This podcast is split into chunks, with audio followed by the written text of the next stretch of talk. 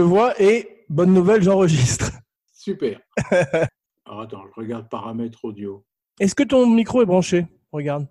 Bonne question. Étrange. Alors, attends. T'as un nombre de câbles étonnant, on dirait un film de Terry Gilliam. Euh, oui, oui, il est branché. Attends, je vais le brancher ailleurs. Peut-être faut que je branche direct sur l'ordinateur. Oui, Ah, d'accord. check, check, microphone check. 3, 2, coming at ya, coming at ya. Don't make me have to pull my shit and cap you. With my Glock, I make you go pop. It's a 17 shot. So a podcast gonna drop, a podcast gonna drop. Soon? Excusez-moi, c'est un peu laborieux, mais ça vient. Voilà. Bah ouais, ça a l'air bon. hein. Ok, bah écoute, euh, c'est bon alors. Je crois qu'on est bon. Je vais faire une petite intro, Vas-y. comme d'habitude.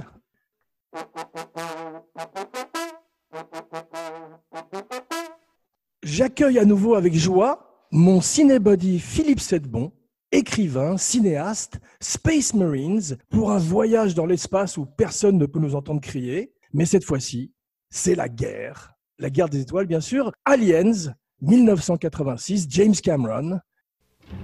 Just tell me one thing, Burke. You're going out there to destroy them, right? Not to study, not to bring back, but to wipe them out. That's the plan. Movement! Talk to me, Hudson! Uh, I got signals. I got readings in front and behind. There's nothing back here. Look, I'm telling you, there's something moving and it ain't us. Get them out of there! Aliens. This time, it's war. Bonjour Philippe, comment vas-tu? Salut Jean, ça va très bien. Tu es prêt pour notre voyage dans les tréfonds de l'espace intersidéral? Je suis plus que prêt, surtout que c'est un de mes films préférés. Oui, c'est toi qui l'as choisi parce que petit préambule avant de nous lancer dans notre aventure. Moi, je suis un puriste de Alien. Le premier, c'est un de mes films préférés dans ma liste dans mon top 10, il figure en bonne place. Et j'ai toujours été un peu euh, déçu par Aliens dans le sens où euh, c'était un film beaucoup plus comic book, beaucoup plus cartoonesque avec des super marines de l'espace, alors que cette dimension routier de l'espace contre ce monstre. Dans le premier, j'adorais vraiment le côté profane contre Mm. le sacré. Et en redécouvrant le film grâce à toi, eh bien, en fait, je me suis rendu compte que c'était un très, très grand film et que James Cameron est un de mes metteurs en scène préférés. Et ben tu vois, on est d'accord. Et en plus, je pense que c'est- c'est- ils sont incomparables les deux films. Donc euh, le deuxième a son autonomie totale. Après Ouais. le début, après l'intro du début qui le relie vraiment profondément au premier, le deuxième existe par lui-même à quasiment 100%. C'est la grande intelligence de Cameron d'avoir changé de genre, d'être passé du film d'horreur à un film de guerre ou à un film d'action, Voilà, exactement. qui serait un petit peu le blueprint des blockbusters à venir, parce que c'est un des premiers films shoot them up qui reprend un peu la grammaire des jeux vidéo. On verrait qu'il donnerait naissance à beaucoup d'autres films dans ce genre-là, jusqu'à aujourd'hui encore, et qui redéfinirait le blockbuster comme Alien le ferait sept années avant. Seems she has intercepted a transmission of unknown origin. She got us up to check it out. A transmission? Out here? Yeah. What kind of a transmission? Acoustical beacon that uh, repeats at intervals of 12 seconds. SOS. I don't know. Human? Unknown.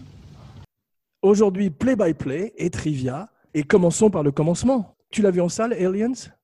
Oui, je l'avais découvert en salle en 85, c'est pas 85 Non, c'est 86. 86 Ouais. L'original est en ouais. 1979 et il aura fallu attendre sept ans et des changements de régime au sein de la Fox pour voir enfin euh, le projet de Cameron voir le jour, mais on va en parler euh, dans le détail, l'histoire du, du film. Et je l'avais découvert en salle, évidemment, dans sa version salle, c'est-à-dire beaucoup plus courte et beaucoup moins explicite sur le personnage de Ripley. Absolument, puisque moi j'ai vu aussi le directeur Scott pour la première fois. Ouais. Et il y a beaucoup plus de backstory, en particulier pour euh, Newt, c'est la famille de Newt, les Mm. colons sur LV426. Et puis la relation entre, entre Ripley et Newt qui explique beaucoup de choses, dont la fin. Absolument, et, et tout, ce, tout ce côté effectivement de background de la fille de Ripley qu'on voit en photo. D'ailleurs, tu sais qui est, de, de qui est la photo dans le film? Non C'est la mère de Sigourney Weaver, Ah d'accord, Oui, qui est- intelligent. qui est une actrice aussi, qui est une très belle femme. Et euh, c'est elle qui est censée avoir 104 ans sur la photo, je crois. Ou 100... Non, non, non, non, non, 84 ou Ah 85. bon- ah bon Mais il aime bien les vieilles femmes comme ça. Il y en a une dans Titanic aussi. Oui, c'est vrai. Et il aime bien les femmes fortes, comme on va le voir, et les mères qui sont à la fois des guerrières. C'est Mais un au- film de l'espace de, de guerre de femmes. Ouais, exactement. Et c'est un des premiers dans le genre, effectivement, parce qu'avant, il n'y avait pas beaucoup d'héroïnes euh, d'action dans le cinéma américain. Ouais, et elle arrive à supplanter complètement les Marines, les durs à cuire, les tough guys. C'est elle qui affronte finalement une autre femme qui est la reine mère. C'est vrai, c'est vrai, mais quand on disait que c'était un tout autre film, effectivement, le film original de Ridley Scott, d'une idée de Dan O'Bannon, produit par le grand Walter Hill et David Giller, et Gordon aussi, était plus quelque chose sur la maladie, sur, euh, c'était en fait le principe de reprendre les séries B des années 50 de films d'extraterrestres et d'en faire tout d'un coup un film à la fois terrifiant et euh, beaucoup plus élégant et beaucoup plus euh, proche de 2001. C'était un mélange de 2001 et de la chose de Howard Hawks. Absolument, c'est exactement ça.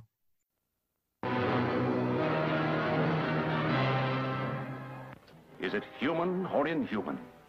Earthly or unearthly? Baffling questions, astounding questions that not even the world's greatest scientific minds can answer. Gentlemen, do you realize what we've found? A being from another world, as different from us as one pole from the other.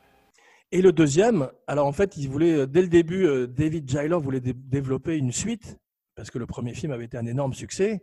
Mais euh, je crois que le patron à l'époque de la Fox trouvait que les sequels étaient trop chers. Et donc, euh, ils ne sont pas intéressés par faire le projet. Et il faudrait attendre que Cameron soit en pré-production du Terminator pour avoir tout d'un coup un metteur en scène à qui il propose le film, Walter Hill et David Giller, parce qu'il avait beaucoup aimé le scénario de Terminator. C'est le troisième film de James Cameron. Oui. Tu as vu son Piranha? Oui, je l'ai vu. je dois être le seul avec toi, peut-être. Oui, c'est vrai, mais il, a, il, avait été viré d'ailleurs, je crois, du film. Et il revenait la nuit pour le remonter ou pour, ou pour fabriquer Ouais. des piranhas en plastique dans la cabine. Je suis pas sûr qu'il ait fini même la réalisation. hein. ouais. Et il vient aussi de, de Corman, de l'école de Roger Corman. Oui. Il était directeur de seconde équipe sur euh, la bataille dans les étoiles, tu sais, cette espèce de spoof, cette espèce de version futuriste du- des, des sept Des mercenaires, mercenaires. Ouais. dont nous avons parlé précédemment. Et tout d'un coup, il a un pitch, il a une idée. Je t'avais raconté le pitch qu'il avait fait, comme quoi il avait rajouté un S à Alien et il avait mis 2 dollars dans la barre du S. Bien évidemment, les exécutifs sont très intrigués, très excités, et il se met à écrire une espèce de, de traitement de 45 pages où il y a déjà beaucoup des bases de Aliens, en même temps qu'il prépare Terminator. Et sur le tournage de Terminator, il écrit, un- il écrit trois scripts en même temps. Tu as vu? Non, j'ai pas vu. Il est doué, ce garçon. C'est vrai, mais ça fait partie de ces gens qui tout d'un coup ont une période incroyablement prolifique. Quand tu vois euh, Spielberg qui monte Jurassic Park pendant qu'il est en train de tourner la liste de Schindler, d'un coup il y a des moments dans les carrières d'acteurs où Mel Brooks, qui la même année fait euh, Frankenstein Jr. et le, le shérif est en prison, tu vois. Ouais, c'est vrai. Et là, euh, donc il écrit Rambo 2, le Terminator, qu'il peaufine, parce qu'ils sont obligés d'attendre Schwarzenegger neuf mois, je crois, pendant qu'il fait Conan le Destructeur, Conan the Destroyer. Non Chef-d'œuvre d'heureuse mémoire, pourtant signé Richard Fleischer. C'est vrai, avec euh, Grace Jones, avec Will Chamberlain, le basketballeur, tu te rappelles? Oui, très bien. Et une créature sous-marine créée par euh, Carlo Rambaldi, le créateur de E.T. Et du bison blanc. Et du bison blanc, exactement. Et euh, du King Kong. C'était en fait le, le gars de, de, De. Donc Cameron est très, très occupé. Il écrit, il, euh, il se sert un petit peu du Terminator aussi comme euh, une répétition pour Aliens. On voit que c'est un peu les mêmes univers, de, les mêmes lumières, les mêmes euh, ambiances dans les deux films. Oui, le, le même maniement des armes, tout ça. Exactement. Et puis toujours euh, une femme qui sauve Michael Bean, Mm. une constante. C'est vrai. Cette fonderie à la fin du Terminator, c'est un peu tout le vaisseau, tout le sous-laco. Oui, oui, complètement. Non, non. et de toute façon, euh, Cameron, il a un univers visuel d'une cohérence absolument insensée. Ouais. Et euh, tu as remarqué que tous ces films commencent soit par la lettre T, soit par la lettre A? Non, j'avais pas fait attention. Ouais, Aliens, Avatar, Titanic, True Lies, tu peux y aller. À part Piranha, le premier, c'est tous un T ou un A. C'est étonnant. Ton ami euh, Ray Lovejoy est présent, j'ai vu. Au montage, ouais. oui, il a failli se faire virer encore. Ah, je savais pas. Si, il a failli se faire virer. Le Mais, euh, pauvre. Il a monté euh, la séquence finale, je crois, euh, pendant un week-end, et Cameron a été tellement impressionné qu'il l'a gardé. Bon, c'est vrai qu'il faut dire que la fin et même le montage en général dans le film, que ce soit dans la version courte ou longue, est admirable. Ouais, c'est vrai, mais euh, c'est vrai que ça a été difficile aussi. euh, ça a été un tournage très, très, très difficile pour euh, Gail Ann Hurd, la productrice, et la femme de Cameron, qui arrivent tous les deux à Pinewood avec une équipe euh, anglaise qui avait euh, en partie fait le premier, Alien, Mhm. et qui avait énormément de mépris pour cet Américain et sa femme. Et le Terminator n'était pas encore sorti. Eh ben oui. Pendant, pendant le tournage, il a organisé une projection du Terminator pour l'équipe, pour leur montrer quand même qu'il était un metteur en scène. Et euh, presque personne n'est venu. C'est aussi dur que Coppola pour le parrain. hein. C'est vrai, c'est vrai, mais euh, ce côté tout d'un coup underdog lui donne des ailes parce que euh, en partant de Pinewood, qui est là où se tourne le film en Angleterre, il dit à cette équipe d'anglais qu'il a viré plusieurs fois, je crois au cours du tournage aussi. Il leur dit ma seule consolation, c'est que vous- je ne remettrai plus jamais les pieds à Pinewood, alors que vous, bande de bâtards, vous êtes là pour la vie. il est parti. C'est vrai Bravo, qu'il a- James. c'est vrai qu'il a une assez mauvaise réputation, hein, dans le sens où il est un, c'est un bourreau de travail, c'est un perfectionniste à la Kubrick, mais il est en même temps très dur avec ses équipes. Je sais qu'il y avait un t-shirt en fin de, de tournage sur Terminator 2 où il y avait marqué Terminator 3 sans moi. C'est bon d'être aimé. Et, et je me rappelle aussi d'une anecdote sur Titanic où, paraît-il, il voulait tatouer le maquillage sur les visages des, des figurants pour pas perdre de temps au maquillage le matin. Il est bourré de bonnes idées, James. Mais là, donc, c'est un jeune metteur en scène, plein de force, qui arrive en Angleterre et qui commence le tournage d'un film. Tu as vu, ça se tourne. euh, Il y a beaucoup de points communs avec Kubrick, une fois de plus. Le film se tourne à côté de Full Metal Jacket. Oui, j'ai vu ça, oui.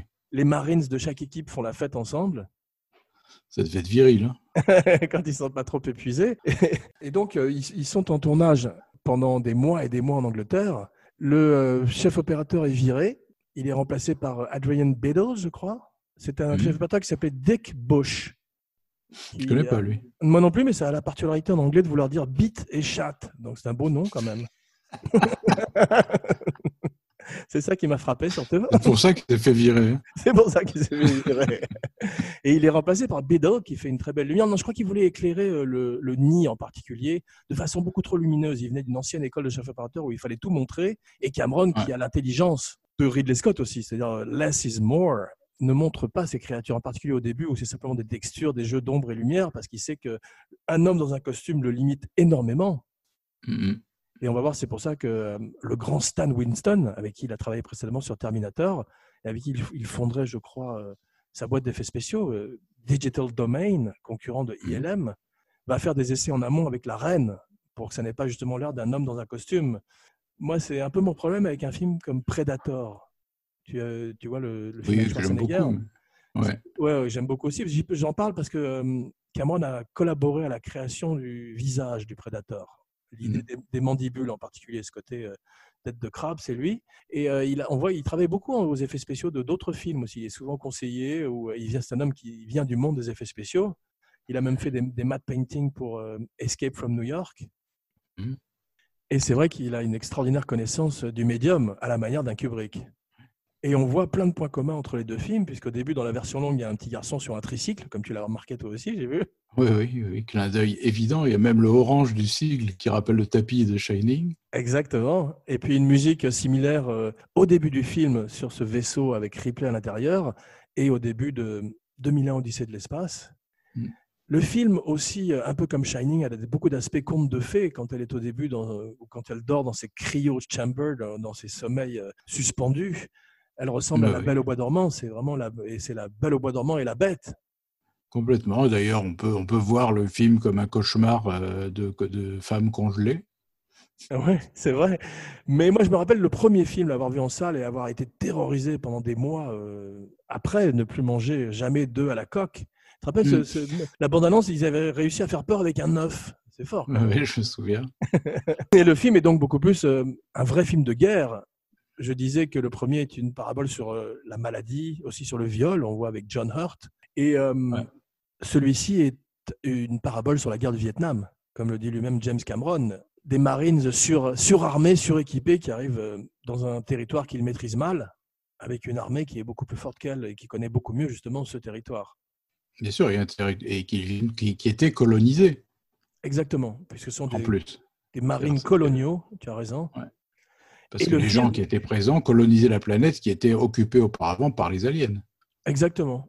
Et d'ailleurs, on peut voir une fois de plus, comme dans le film de Verhoeven, Starship Troopers, à qui- euh, auquel il m'a fait beaucoup penser, les aliens comme les gentils, puisque c'est toujours les, les, les- les- les humains, les terriens, qui viennent coloniser des endroits où ils n'ont rien à faire, en fait. Ah ouais, absolument. Et d'ailleurs, le combat final, et cette fois, ça m'a bizarrement sauté aux yeux, mais le combat final entre la Reine Mère et Ripley, euh, difficile de donner tort à la reine mère. C'est vrai, mais en fait, c'est un peu une, un fil conducteur de toutes nos émissions. C'est qu'en fait, on se rend compte, quand on revisite les films, c'est que le gentil est souvent le méchant et le méchant est souvent le gentil, en fait. C'est vrai. Mais là, en l'occurrence, c'est vrai que Ripley lui a cramé tous ses œufs. Elle est venue l'emmerder chez elle alors qu'elle avait rien demandé. Ah, c'est vrai. on peut comprendre qu'elle soit agacée, quoi.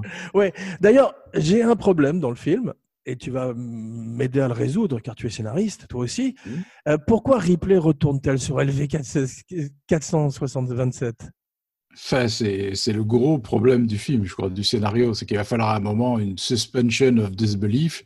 Ouais. Parce que je crois que personne n'y serait jamais retourné après ce qu'elle a vécu. Imagine, tu pars aux Bahamas, tu vas faire euh, une pêche au gros, tu tombes dans l'eau et tu tombes face à un requin. Et Oui. quelques mois après, on te dit Allez, viens, on repart aux Bahamas, tu viens? Jamais. Never. Never. Alors, ils Non, essayent, ils d'expliquer ça dans le film euh, avec euh, Burke, qui porte très bien son nom d'ailleurs. Ouais. Paul Reiser. Le faux cul d'anthologie. il est formidable. Il est vraiment formidable. J'avais oublié à quel point il était bon. Très, très bien casté par Cameron, mais il lui explique qu'à cause de son PTSD, tu sais, post-traumatic syndrome qu'elle a Mhm. après la guerre, il faut qu'elle remonte en gros sur la moto et qu'elle reparte au Vietnam pour faire face à ses démons. Donc ça, c'est la première explication. Et la deuxième explication, comme souvent avec les scénaristes ou les scénarios un peu faibles, il lui dit, mais c'est votre seule façon de redevenir euh, flight commander, je sais pas quoi, de, de- de- de redevenir euh, pilote de vaisseau, alors que sinon, vous allez vous retrouver à débarrasser les ordures avec un exosquelette. en gros. Ouais, non, rien ne tient, à part évidemment le fait qu'elle a rien à perdre parce que sa fille est morte et que- et qu'elle a des cauchemars sans arrêt. Donc, si elle veut éventuellement se débarrasser de ses cauchemars, il faut y retourner. Mais tout ça est très léger. C'est vrai Oui, qu'après le. Je me suis demandé si a elle avait vécue- pas euh, un death wish, c'était une espèce de suicide de sa part, mais il y a des façons plus faciles que de repartir sur une planète Oui. en sommeil suspendu pendant des mois ou des années pour affronter des créatures euh, guigueresques, guiguériennes. Voilà. Et en plus, je comprends pas très très bien euh, la compagnie. Quel est le, quels sont leurs buts? Alors bon, on sait que c'est toujours des méchants. Dans les films de Cameron, c'est Corporate America, c'est toujours les méchants, que ce soit Avatar ou celui-là. Mais est-ce qu'ils voulaient euh, simplement euh, ramener depuis le début des œufs comme d'habitude sur Terre pour en faire des, des armes euh, Non, je crois pas. Je crois qu'ils, ben, c'est des colonisateurs et ils exploitent le minerai des planètes qu'ils colonisent. Mais euh, Après les avoir terraformés, ouais. Ouais. Mais pourquoi on- Parce que non, si Burke veut absolument euh, impregnate quelqu'un avec ses face hugger, tu sais, pour que tout d'un coup tu aies un alien dans le ventre, pourquoi prendre Ripley Il peut prendre n'importe quel des, des- coloniaux ou des, des gens qui habitent, des colons qui habitent sur la planète. Il y en a 157 d'après le panneau. Ah, si, ça, ça c'est clair. C'est parce que Ripley euh, l'a, démasqué en tant que salopard et, et veut sa peau. Donc, euh, ah d'accord, donc il veut faire d'une pierre deux, deux, deux œufs. C'est exactement. D'accord. Ouais. Ah, bah, c'est curieux en tous les cas. D'ailleurs, j'ai trouvé euh, qu'il était. Ce que disait Cameron, en fait, il disait qu'il n'était pas très crédible comme méchant, euh, Paul Reiser, parce qu'il est courageux. Alors que lui, il a rencontré des gens comme ça dans la vie qui n'ont absolument aucun Mm. courage, qui, qui va quand même chercher deux aliens, il les amène dans. Je sais pas comment il les amène d'une salle à l'autre, à ton avis? C'est une ellipse, disons. ça va pas être facile à manier quand même. Donc, Cameron nous prouve par quelques moments que il appelle, il appelle des- dans les interviews le scénario sa bête noire, et son alien à lui. Et effectivement, euh, il a des problèmes parfois de scénario, mais le film t'emmène dans une histoire et euh, tu suis Ripley qui est absolument fantastique. Sigourney Weaver nommée à l'Oscar, tu as vu pour le film, c'est très rare pour une euh, action woman et pour les films d'action en général. C'est vrai qu'elle est d'une rigueur inc- exceptionnelle dans le film. Elle est vraiment, elle joue ça comme un Ingmar Bergman, tu vois. C'est euh, Ouais, elle ancre le film effectivement et lui donne Ouais. une vérité, une humanité, une émotion que euh, ce genre de film n'avait pas auparavant. On a tous les clichés des films de guerre, les traîtres, les méchants, les peureux, les, euh, le comic relief. Mais euh, Cameron le fait formidablement bien. J'adore Bill Paxton. il, est, ben, il a le rôle le plus flashy. hein. C'est le, le Ouais. couard, grande gueule, vantard. euh. J'aime toujours Bill Paxton, il me manque énormément. J'aime beaucoup ses films aussi. Tu as vu Frailty? Oui, oui, oui. Ouais, c'était bien Non, c'est pas celui-là que j'ai vu. J'ai vu un film de, de serial killer.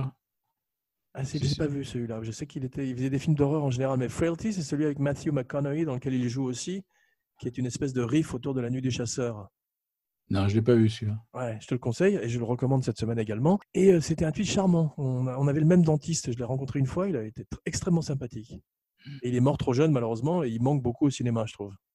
C'est vrai, il avait été très très bon dans cette série sur les Mormons qui s'appelait Big Love, tu te souviens? Ouais, avec Harry Dean Stanton et Chloé Sevigny Ouais. sur HBO. Et il était formidable aussi dans une espèce de mini Aliens réunion l'année suivante dans Near Dark, Ah, quel super film ça. par la femme de Cameron, Catherine Bigelow, peut-être son meilleur film, avec Ouais. de nouveau euh, Janet Goldstein qui joue Vasquez dans Aliens. Bill Paxton et le grand Lance Erickson. Mais on va parler de tous les Marines un petit peu un par un. Parce qu'une fois de plus, à la manière du premier Alien, Cameron euh, assemble une, un grand cast, un grand ensemble cast dans le film. Oui, il a un sacré flair parce qu'ils ont presque tous devenu euh, vedettes après. Hein. Ouais, Ouais, ouais, non, c'est vrai. Et la grande intelligence aussi de Cameron, c'est de faire un futur qui est très proche du nôtre, parce que ces Marines semblent effectivement sortir de la guerre du Vietnam. Et tu as vu, Mm. euh, les exécutifs euh, ont juste euh, leur col qui est un petit peu remonté. C'est la seule note futuriste. Oui, oui, c'est- subtil, c'est bien. C'est bien fait, mais ça empêche que le film se démode trop, parce que tu vois les films futuristes des années 70, mais c'est vrai qu'il y a une esthétique qui est extrêmement démodée aujourd'hui. Alors celui-là tient bien la route alors qu'il a plus de 30 ans. Ouais. Paul Reiser est fantastique. Il aurait une, il, il aurait une carrière surtout à la télévision par la suite. Tu as vu dans Mad Ouais. About You avec Helen Hunter, c'est ça? Ellen Hunt, ouais. Helen Hunt, pardon. Ouais, ouais, c'est un sacré comédien et, et c'est un, acteur de comédie. Là, c'est vrai qu'il est, je trouve exceptionnel parce qu'il qu'est-ce qu'il est odieux, quoi. Il est euh, et réalistement odieux. Oui, et puis c'est drôle parce qu'au début, on pourrait croire qu'il il la drague un petit peu. Il est, euh, En fait, euh, Cameron joue sur les expectations. Ça, c'est plutôt bien fait parce que dans le premier, le méchant, ou en tous les cas le traître, c'était Ash, R.I.P. Ian Holm. Dans celui-ci, dès qu'on rencontre euh, Bishop, on imagine que c'est également le méchant. D'ailleurs, à, travers plusieurs moments dans le film, Cameron nous fait croire que c'est peut-être lui le traître. Bien sûr, il filme en gros plan le regard globuleux de Lance Henriksen. D'ailleurs, on se dit, c'est lui, l'ordure. D'ailleurs, j'ai une question à te poser à ce sujet-là. Pourquoi dans les, dans les films d'aliens, les robots euh, ont-ils d'étranges visages? Comme ça, en général, les robots sont plutôt beaux dans- euh, quand on les crée. Et là, tout d'un coup, Ian Holm, Lance Erickson, ils sont très particuliers comme robots. Et, et Arnold Schwarzenegger en Terminator, tu crois qu'il est normal? Ça, c'est une idée de génie, fait- effectivement. Prendre un, un géant autrichien pour jouer un Mais ça, je peux, comprendre, je accent. peux comprendre encore que si tu crées une machine de guerre, qu'elle ressemble à Arnold Schwarzenegger. Mais si tu dois créer un compagnon de tous les jours et que tout d'un coup, tu travailles à côté de Lance Erickson, c'est assez terrifiant quand même, en train de te faire un café. Dans ces étranges tasses aussi futuristes, t'as vu, il y a aussi, ça aussi, c'est une Oui, oui. futuriste.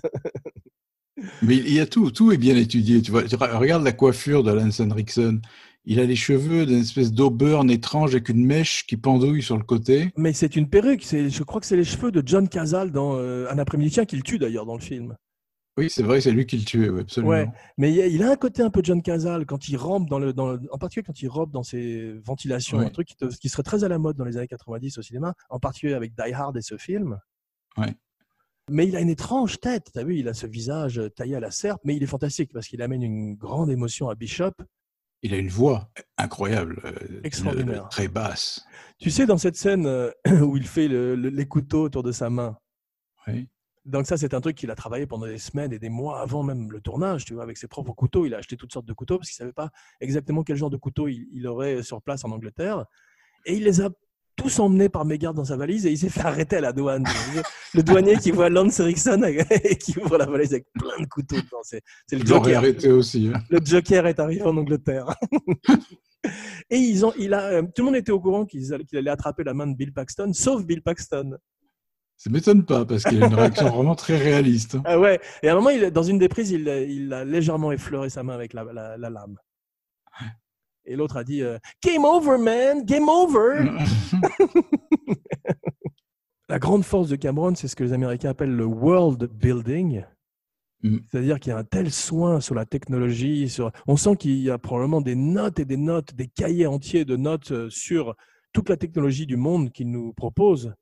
D'ailleurs, je sais pas si tu as remarqué, dans, mais dans ce film, comme dans tous les grands films, quand on arrive sur la planète dans le director's cut au, au début, Ouais. on ne se pose aucune question. C'est-à-dire qu'on accepte l'univers euh, tel qu'il est, euh, sans même se dire oh c'est étrange, oh c'est futuriste. Rien, on accepte le monde qu'il nous propose euh, à Absolument. 100%. Absolument, et ça c'est sa grande force, et sa force aussi de s'entourer de gens comme Stan Winston, qui Mm. ont le même perfectionnisme et le même désir de créer de, des nouveaux mondes. Qu'est-ce que tu penses de Avatar? J'ai pas spécialement accroché, mais c'est euh, techniquement admirable. Mais euh, Ouais, c'est un film que je n'ai vu qu'une seule fois en salle, en moi 3D, aussi. Et euh, j'ai été absolument euh, incroyablement euh, impressionné. C'est Ouais. pas un film que j'ai eu envie de revisiter, mais Cameron en prépare, je crois, cinq là, et il y avait un podcasteur en Amérique qui disait si Cameron me dit que j'ai besoin de cinq avatars, et ben ça veut dire que j'ai besoin de cinq avatars. avatars. D'accord. voilà, c'est tout. Il n'y a pas à discuter. Tu vois. Et je trouve qu'il l'a mérité, effectivement. T'as vu, ça se passe sous l'eau d'ailleurs. Il retourne dans l'eau. Il y a toujours un élément aquatique dans les films de Cameron. Même dans Aliens, quand cette petite fille, qui ne referait plus jamais de film à la manière du petit Danny Lloyd dans The Shining, Ouais. quand elle est sous l'eau, enfin en tous les cas à, à demi submergée, et que cet alien surgit derrière elle.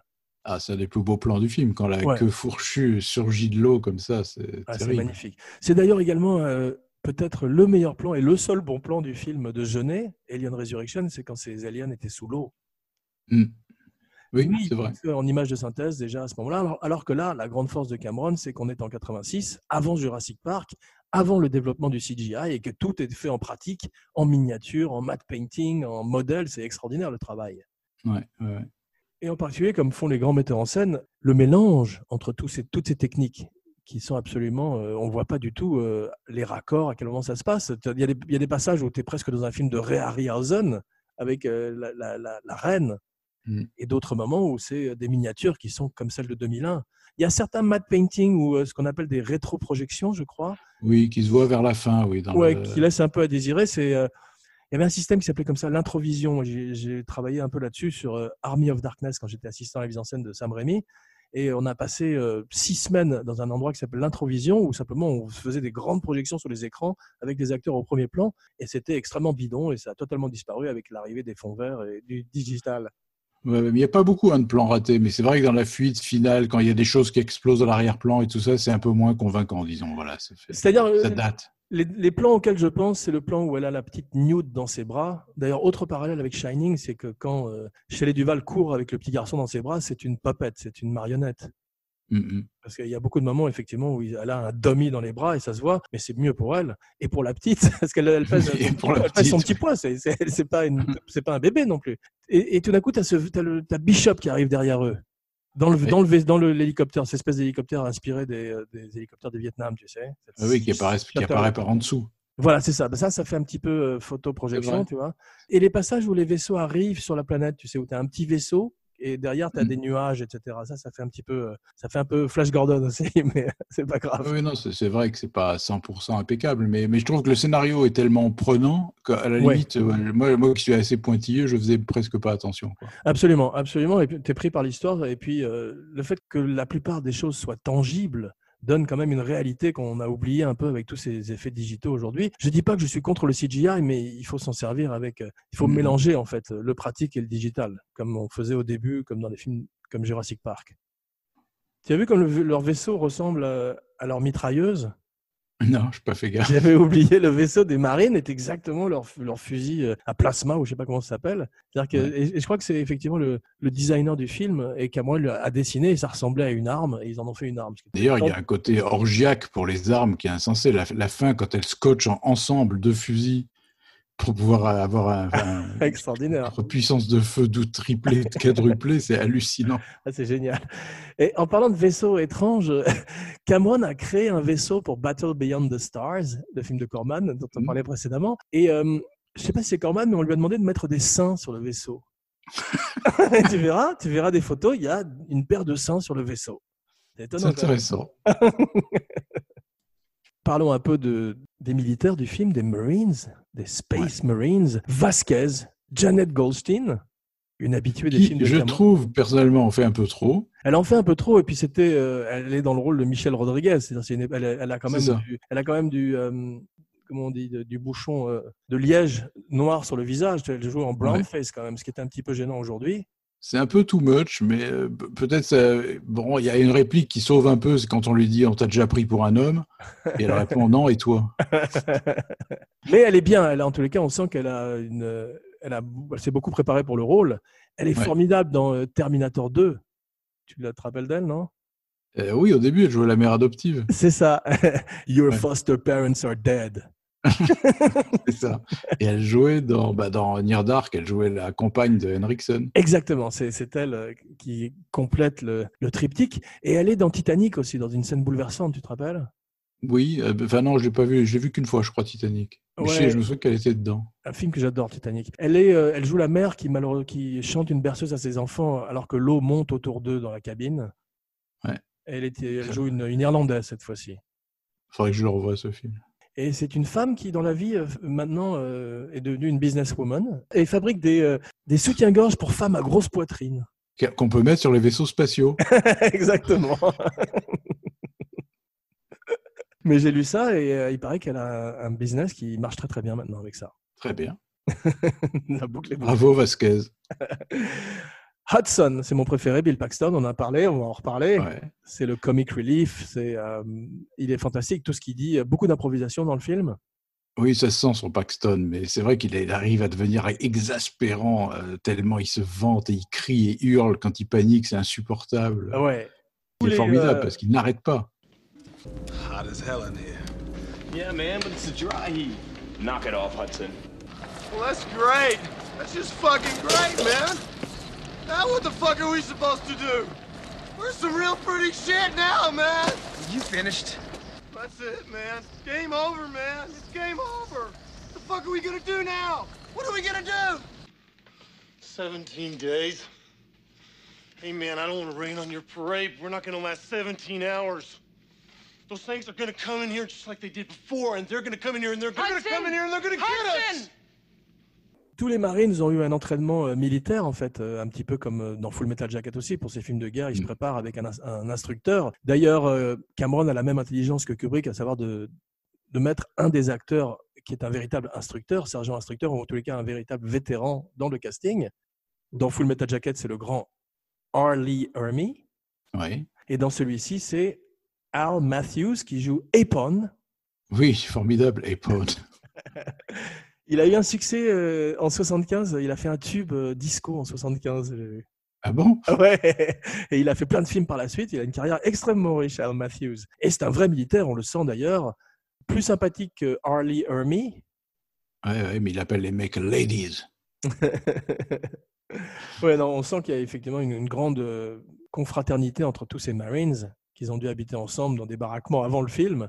Et que le fait qu'ils se retrouvent tous en Angleterre comme ça euh, les a probablement rapprochés les uns des autres, comme euh, les hobbits en Nouvelle-Zélande. C'est ça. Il y en a un qui a une tête incroyable, je connais pas son nom, un comédien qui est blond, qui a pas de sourcils, qui est toujours avec Vasquez. Je l'adore. Il s'appelle Mark Rolston. Ouais, il, Il fait. Drake. Et euh, il est fantastique, j'adore. Parce qu'il est toujours crapuleux, il est toujours sexuel avec Vasquez. Ils ont une, étrange relation. Parce que les gens, les gens ont demandé à, à Janet Gunstead est-ce que, quelle était la sexualité de Vasquez, si elle était euh, lesbienne. Et euh, elle, elle a dit je- que si on avait posé la question à Vasquez, il- elle aurait dit c'est none of your goddamn business. Tu vois, ça, en gros. C'est vrai. Et, mais j'aime beaucoup, la, beaucoup la relation entre Drake et Vasquez. Ouais, qui est formidable, ils n'arrêtent pas de se taper dans les poings. et- Ouais, en particulier le moment où silencieusement ils commencent à faire une espèce de petit ballet avec leurs armes, tu as vu? Oui, C'est oui c'est c'est une très jolie scène, ça d'ailleurs. c'est très beau, c'est silencieux. c'est- c'est- Cameron a dû les voir faire ça, il a dit euh, vas-y, on- moteur. Et en plus, ces fusils à plasma ou je sais pas, qui sont montés sur des, euh, des caméras euh, Steadicam, tu as vu des bras de Steadicam, c'est Ouais, extraordinaire ça. On a l'impression qu'ils Elle ont est des très, très jolie cette scène. Ouais, il y a tout d'un coup un, un balai entre ces deux euh, militaires et euh, ça en dit plus qu'une scène dialoguée, je trouve. Je voudrais faire une petite parenthèse et je voudrais écouter ton classement des films d'Alien. Oh, il n'est pas compliqué, euh, même s'il va faire sauter au plafond. Moi, mon premier, c'est Aliens. Ok, Le deuxième, Alien, bien sûr. ok. Le troisième, le, le Fincher. Ah, Tu préfères, tu préfères la suite à l'original, petit bougre. Écoute, je regarde le nombre de fois où je les ai revus. euh, je revois plus volontiers Aliens qu'Alien, qui est un film qui est tellement marquant. Tu veux que j'ai pas besoin de le revoir souvent. Je l'adore. C'est vrai. Et c'est un film dont chaque image m'est restée. Alors qu'Alien, je redécouvre toujours des choses, d'autant plus depuis le Director's Cut. Ouais, mais c'est vrai qu'Alien est un film des euh, années 70, 79 et il a un autre rythme, plus lent. Complètement. Donc, euh, je le revois évidemment avec révérence, mais c'est pas le plaisir primitif que j'ai devant Aliens, par exemple. Aliens, qui est un vrai film d'action, beaucoup plus haletant Alien, euh, c'était euh, c'était euh, prendre les films d'horreur de la Hammer ou ces vieux films de Dark House, tu vois, ces ambiances de Ouais. château hanté, et de le transposer dans l'espace aussi, ce qui était une grande intelligence. Le Fincher est très bon euh, dans sa Director's Cut aussi, et très moyen dans la, la- la version normale. Je crois que j'ai pas revisité la Director's Cut, parce que j'avais été un peu déçu. Moi, moi, mon problème avec tous les Aliens après le premier, mais beaucoup moins cette fois-ci quand j'ai revu Aliens, c'est euh, le fait que les personnages sont devenus de plus en plus parodiques. On est passé, de, de- de- de- comme je te disais, à des routiers de l'espace, des gens qui se battaient pour leurs Mm. primes et pour des. We're obligated under Section I hate to bring 18 this up. But uh, this is a commercial ship, not a rescue ship. Right. And it's not my contract to do this kind of duty. And what about the money? If you want to give me some money to do, I'd be happy to. uh, You know. There is a clause in the contract which specifically states any systematized transmission indicating a possible intelligent origin must be investigated. I don't want to hear We it. don't know that's intelligent. I want to go home and party. Parker, will you just listen to the man? Et, et pour euh, des choses beaucoup plus terre à terre, le profane et le sacré, à d'abord des Space Marines, des coloniaux, ensuite à des espèces de prêtres, euh, soldats, euh, prisonniers, dans le Prisonniers, Fincher, je ouais. sais pas très bien ce que c'était. Et puis, de, et puis le, le- le dernier, celui de Jean-Pierre Jeunet, c'est carrément Dominique Pinon et Ron Perlman. Ouais. Le Mm, dernier, je ne l'ai pas capté du tout. euh, même au niveau du scénario, c'était Ripley, c'était plus Ripley, c'était un clone. Ouais. Euh, Winona Ryder jouait un cyborg. Enfin, il y avait plein de choses qui, qui étaient extrêmement avait- bizarres. Il y avait quelques bonnes scènes, mais ce côté tératophile de Jeunet prenait un peu le dessus. Et, euh, et le côté fisheye était un peu fatigant. Mais euh, Sigourney Weaver est toujours bien. Elle était quand même étonnante quand elle mettait ce panier dans basket, tu sais, et qu'elle était tout d'un coup, elle avait du sang d'alien en elle. Elle était moitié alien, moitié femme, je crois. Ça. Ça, c'était plutôt intéressant comme concept. D'ailleurs, elle avait demandé euh, au moment de la signature du contrat de Aliens, parce que euh, Cameron a dû beaucoup, beaucoup la convaincre pour revenir. Elle voulait pas le faire et quand elle l'a rencontré, elle s'est rendue compte qu'il était extrêmement passionné. Et elle avait trois clauses qu'elle a exigées dans son contrat. La première, c'est que elle fasse l'amour avec un alien. la troisième, c'est qu'elle n'ait pas d'armes. Et la troisième, je crois, et la troisième, c'est qu'elle meurt. Et Cameron ne lui a donné aucun, ne, ne- ne lui a cédé aucune de ses demandes. en revanche, elle avait beaucoup de demandes aussi en- sur le personnage lui-même, et là, il a été complètement d'accord et complètement dans son sens. Mm, mm. Et ce qui donne cette performance nommée à l'Oscar, et où elle est vraiment, euh, tu ressens euh, toute sa peur, toute quand elle voit toutes les scènes sur la vidéo. D'ailleurs, c'est bien fait, le low resolution des vidéos, tu sais, c'est un des premiers à avoir montré ça aussi, que ce soit les casques des marines qui ont, qui ont des GoPro ou. euh, Ouais, ouais, c'est vrai. Et c'est dommage d'ailleurs parce que maintenant avec le digital, toutes les images vidéo on, ressemblent aux images qu'on qu'on voit sur l'écran même. Il n'y a plus de, il y a plus cette différence entre le low resolution et high resolution qu'il y avait avant. Ouais, oui, c'est vrai. Quand tu vois dans The Thing les images de cette expédition euh, norvégienne qu'il regarde à la vidéo, il y a quelque chose de, de- qui fait peur. C'est- déjà des fantômes en noir et blanc avec ces, images euh, neigeuses, sans mauvais jeu de mots. Alors continue ton classement. Et bien donc, le, le troisième, c'est le troisième, c'est donc le Fincher, Alien 3, qui est, comme je te dis, un directeur Scott vraiment passionnant, euh, riche, mais très, très dépressif, Ouais. très, très noir. Des belles images noir. aussi, ouais. des belles images dedans, je me rappelle. Ouais. Et Sigourney Weaver est fantastique dans le 3. Ouais. Et, mais c'est vrai que c'est noir, c'est noir, et à un moment donné, on a envie d'un peu d'aventure, de, de, de choses. Et là, c'est vraiment que de la pure noirceur. quoi. C'est Fincher, Jusqu'à ouais. la mort. euh. En plus, Fincher a eu beaucoup de problèmes sur le tournage. Je crois qu'il dit qu'il peut pas voir le film aujourd'hui, qu'il a été extrêmement euh, malmené. Je peux comprendre. Surtout quand on voit la différence entre son montage et, et l'autre, qui est, qui est phénoménal. hein. Je crois qu'il y a une heure de plus dans son montage. Ouais. Il y a une heure qui a sauté quand même. C'est drôle parce que Cameron, ils n'ont pas fait appel à Giger pour le deuxième, mais ils ont fait appel à lui pour le troisième. Ils ont pas retenu toutes ses idées, mais je crois qu'il y a un alien dog, un alien chien qui vient de Giger. Cameron regretterait de ne pas avoir utilisé Giger, mais il avait peur que sa personnalité euh, soit trop difficile à gérer sur le plateau. Giger, tu as vu, verrait le film Aliens et ferait des compliments, en particulier sur la reine? Ridley aussi. C'est vrai qu'elle est, elle est magique, la reine. Ouais, Ridley Scott. Un, un des plans les plus magiques du cinéma, c'est quand elle, elle détache son fion du cocon. C'est très étonnant. Ouais. Totalement Ouais. surréaliste comme plan. Ça, ça fait vraiment Ray Harryhausen. J'ai beaucoup aimé. Alors, ton classement se termine. Tu as oublié quand même Prometheus, euh, Alien Covenant. euh. Je ne classe pas dans les aliens, moi, ça. C'est autre chose. Moi, ceux que je classe pas dans les aliens, c'est les Aliens versus Predator. C'est là où je Il y en a m'arrête. un qui est pas si mal. Il y en a, je sais plus lequel, je crois que c'est le premier. Le premier, il se passe euh, aussi dans la neige, dans une espèce de pyramide dans la neige. Oui, il y a, il y a Lance Henriksen dedans qui joue le vrai ça. Bishop. Oui, Lance Henriksen et Bill Paxton sont les deux seuls acteurs à avoir été tués par un Predator, un Alien et un Terminator. C'est beau quand même. C'est vrai. Et non, le premier Aliens vs Predator, c'est pas très bon, mais c'est pas catastrophique. C'est le deuxième que j'ai vu aussi qui était horrible. Le deuxième était plus euh, slasher. C'était dans une ville et ils avaient Oui, ramené euh, de l'action sur Terre. Mais ceux-là, je les compte pas. Moi, mon, mon classement à moi, le premier, c'est Alien, comme tu as pu t'en douter. Le deuxième, bien évidemment, Aliens. Donc tout ça dans le même sens. Le troisième, c'est un jeu vidéo qui s'appelle Alien Isolation. Où t'étais tout d'un coup replay, où un autre personnage était dans le vaisseau et c'était absolument terrorisant. Le quatrième, je mets à égalité Alien Covenant et Prometheus, que moi je compte dans cette série. Ouais. Ce qui, est très, ce qui était très ridicule, c'était incroyablement bête. Tout le monde, ils arrivaient sur les planètes sans mettre de casque, ils s'approchaient, ils mettaient la tête dans l'œuf, carrément, c'était complètement Mm. fou.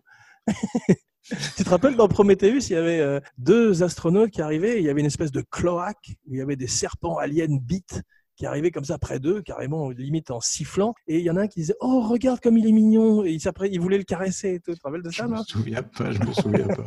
Et je comprends pourquoi je le mets pas dans mon classement. voilà, grande scène de comédie. Et euh, bizarrement, en quatrième position, je- le troisième et le quatrième, enfin non, le, le quatrième et euh, d'abord le troisième et ensuite le quatrième, pardon. Le- Oui, oui, oui, ça se tient. Euh, Ouais. je, te, je te dis, mais quand je te dis Alien, je le mets en deuxième, c'est tout simplement parce que parce qu'il il n'a pas, la- il n'a pas le, le côté ex- exciting euh, Ouais. premier degré que j'adore dans Aliens. Quoi. En termes de, de revisite de film, c'est vrai qu'il est plus facile de revenir sur, de, Ouais. sur sur celui de Cameron que sur celui de Ridley Scott. c'est vrai, ouais. Tu as remarqué que le leader, il est très très bien, l'acteur Gorman, est aussi euh, une espèce Oui. de bleu, un, un rookie, Très bon vu personnage. Un très bon personnage. Qui a rattrapé une extrémiste, qui est une très bonne idée. Oui, c'est vrai, mais c'est un personnage euh, aussi un peu cliché que j'aime beaucoup d'ailleurs, qu'on voit souvent dans les westerns. Tu sais, tu as, toujours euh, un vieux type de West Point qui. qui- non, tu as toujours un vieux soldat qui arrive et un jeune de West Point qui dit il faut aller à gauche. Et les, autres qui disent non, non, c'est les Indiens là-bas. Et tout le monde se fait décimer. Tu sais. C'est toujours ces personnages qu'on voit dans les films de guerre ou dans les westerns. Et là, il est très très bien joué par cet acteur dont j'ai oublié le nom. Oui, la, la- la scène où il se dégonfle complètement pendant le carnage qu'il voit en vidéo, il est, il est remarquable. hein. Il- Ouais. Et la il se façon dont. Et la façon dont il essaye de s'excuser auprès de Sigourney Weaver et qu'elle lui donne même pas l'occasion de s'excuser est formidable aussi. Ouais, c'est vrai. C'est lui qui meurt avec Vasquez. Si je ne m'abuse, oui, c'est bien lui. C'est ça. Exactement. Ils se prennent la main. Je pensais que ça allait être Drake. Je me rappelais que c'était Drake qui mourait avec Vasquez. Moi aussi, je me Drake, souvenais que c'était Drake. Drake, il a une mort genre euh, fantôme de l'opéra. Il a la moitié du visage brûlé à l'acide. Ouais. Il y a certains des marines dont je ne me rappelle pas du nom et qui n'ont aucune personnalité, qui sont juste là pour se faire dévorer par des xénomorphes. C'est ça, qui sont chopés par la tête et euh, amenés au plafond. On ne sait pas qui c'est, mais pas grave, Il hurle, fille- ça, fait- ça, ça le fait. Il y a une femme, il y a une fille assez belle d'ailleurs, avec les cheveux très très courts. Oui, exact, qui pilote le, qui pilote le vaisseau, là, le petit C'est ça. C'est ça. Je crois que c'était le rôle que devait jouer Janet Goldstein au départ et qui finalement a eu le rôle de Vasquez. Mais c'est vrai qu'il y a certains des marines, je peux pas te dire. Il y a, il y a Spunk Meyer. Tu vois qui c'est Spunk Meyer Oui, rappelle-moi le nom, oui, je m'en souviens. Spunk très Meyer, bien. c'est celui qui. C'est drôle parce que Spunk, ça veut dire euh, du sperme en anglais. Et c'est celui qui trouve, c'est celui qui trouve la matière euh, gélatineuse.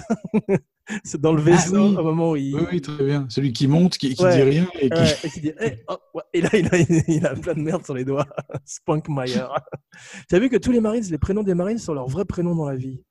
Non, je n'ai pas remarqué. Si, même, même Bishop s'appelle Lance Bishop, euh, Hudson s'appelle euh, Bill Ah Hudson, William Hudson, ouais, ils ont tous, ils ont gardé leur prénom. Alors Je ne savais pas qu'il avait un prénom, Lance. Ils sont pas, je crois qu'aucun des prénoms n'est mentionné à l'écran, mais dans les scénarios, ils ont tous le prénom, leur même prénom, ce qui est drôle. Je trouve que c'est vrai, c'est une meilleure adaptation de Starship Troopers que celle de Verhoeven, Oui. du livre de Heinlein. Beaucoup moins le côté satirique du film de Verhoeven, que j'aime bien par ailleurs aussi. On retrouve d'ailleurs des termes du livre de Heinlein comme le bug hunt Hmm. Et aussi euh, l'exosquelette. Il paraît que c'était dans le livre de Heinlein. Donc, euh, Ah oui. Cameron est un grand fan de science-fiction, il connaît ses classiques et il les amène dans ses films. Il a une fascination pour les, exos- les exosquelettes. Tu as vu dans euh, Avatar aussi, c'était beau ce combat entre. euh, Oui. c'était un Navi, je ne me rappelle plus très bien du film, c'était cet acteur dont j'ai oublié le nom, qui fait que des avatars et qui se battait contre le grand Stephen Lang, tu te rappelles? Oui, très bien. Ouais, qui devait jouer d'ailleurs, je crois, dans. Non, dans Avatar, ça devait être Michael Bean qui faisait le rôle de Stephen Lang, le Ouais. méchant. Parce que Michael Bean s'est spécialisé dans le rôle de méchant après, tu vu Oui, c'est bizarre, hein, alors qu'il Ouais. a un physique de jeune premier et qu'il est Ouais. plutôt sympathique.